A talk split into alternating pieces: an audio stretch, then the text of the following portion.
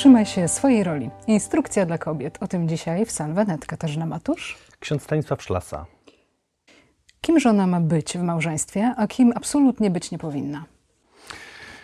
Wiesz, wydaje mi się, że tutaj możemy sięgnąć do Księgi Rodzaju, że jak Bóg stworzył kobietę, to uczynił ją, wiesz, towarzyszką dla mężczyzny.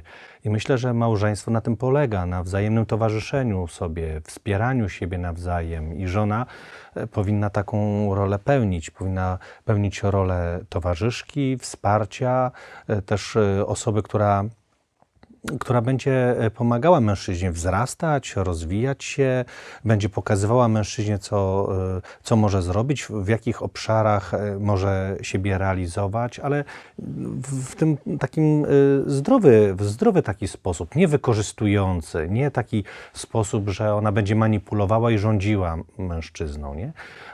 Kobieta w roli żony to jest towarzyszka życia. Jak w dobry sposób uzgadniać te role? W jaki sposób robić tak w tym małżeństwie, żeby oboje byli szczęśliwi? Wiesz, no to dzieje się przez rozmowę, przez dialog.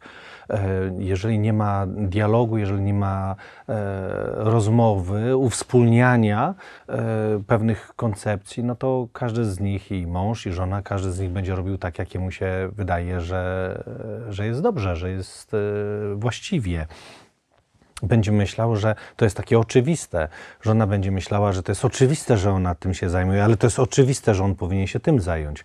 A on będzie miał inną oczywistość i okaże się, że mogą się nie spotkać, bo każdy będzie żył swoimi oczywistościami. I tutaj ja mam taką teorię, dzielę się nią zawsze, że jeżeli coś jest dla mnie oczywiste, to ważne, żeby to ugłośnić, żeby o tym powiedzieć, bo może się okazać, że dla drugiej osoby to nie jest oczywiste. Dobre małżeństwa, dobre związki, dobre relacje rozpadły się o rzeczy oczywiste. Na przykład? Na przykład o to, kto ma robić zakupy, o to, kto ma przygotowywać śniadanie, o to, kto ma ścielić łóżko, o to, kto ma dzieci odwozić do przedszkola, do szkoły, kto ma z dziećmi lekcje odrabiać. Przecież to jest oczywiste. Mm. I wydaje mi się, że właśnie to uwspólnianie, to planowanie pewnych ról, zadań, działań odbywa się w dialogu, w rozmowie.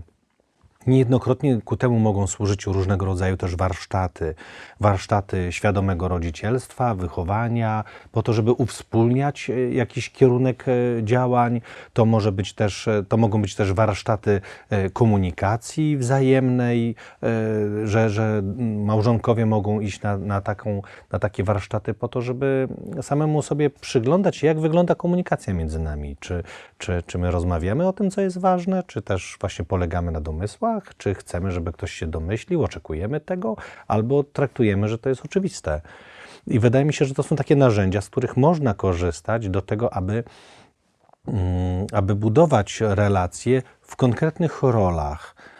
Rola mężczyzny, męża, ojca i rola kobiety, żony i matki.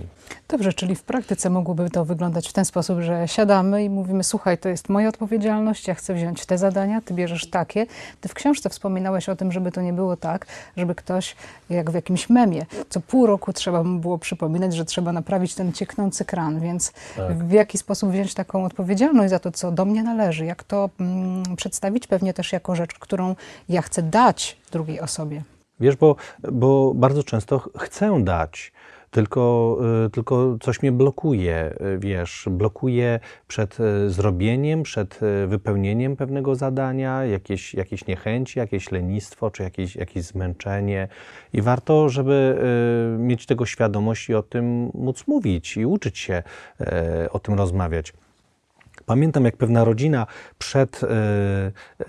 w pewnym momencie swojego funkcjonowania usiadła, rodzice razem z dziećmi i były powypisywane, co jest potrzeba do funkcjonowania naszego domu, naszej rodziny. Mhm. Były różnego rodzaju zadania, począwszy od zarabiania, od pieniędzy, od wynoszenia śmieci, od robienia zakupów, od wnoszenia zakupów, wkładania do zmywarki, rozładowywania zmywarki. I wszystkie działalności to były ogromne listy zrobione. I wtedy było rozdzielanie pewnych obowiązków. Wiadomo było, że dzieci nie pójdą do pracy poszedł ojciec, do pracy poszła matka, żeby zarobić pieniądze, no ale już dzieci mogą zakupy wnieść do domu z samochodu. Więc wiesz, to jest takie uwspólnianie pewnych zadań, które w małżeństwie one są, jakieś zadania, które ma do spełnienia kobieta, zadania, które ma do spełnienia mężczyzna, ale to też nie może być takie zero-jedynkowe, nie? Że teraz, no, jeżeli to jest twoje zadanie, to ja się do tego nie dotknę. Ale to też jest takie ważne, żeby dać sobie prawo, żeby to było takie ruchome. Ja mogę ci dzisiaj zastąpić, mogę ci pomóc, mogę zrobić coś za ciebie, bo widzę, że nie wiem, jesteś w słabszej kondycji, jakoś nie masz siły dzisiaj, wiesz, jesteś zmęczona i może być tak, że ktoś wyręczy ciebie, zrobi to za ciebie. Ale to znowuż nie może być, że teraz to stanie się regułą, nie? Że to jest takie ważne, żeby były określone zadania, ale żeby był też margines tolerancji różnych zmian. Po więcej, drodzy Państwo, zapraszamy do książki o niektórych lękach mężczyzn dostępnej w księgarni internetowej amenamen.pl.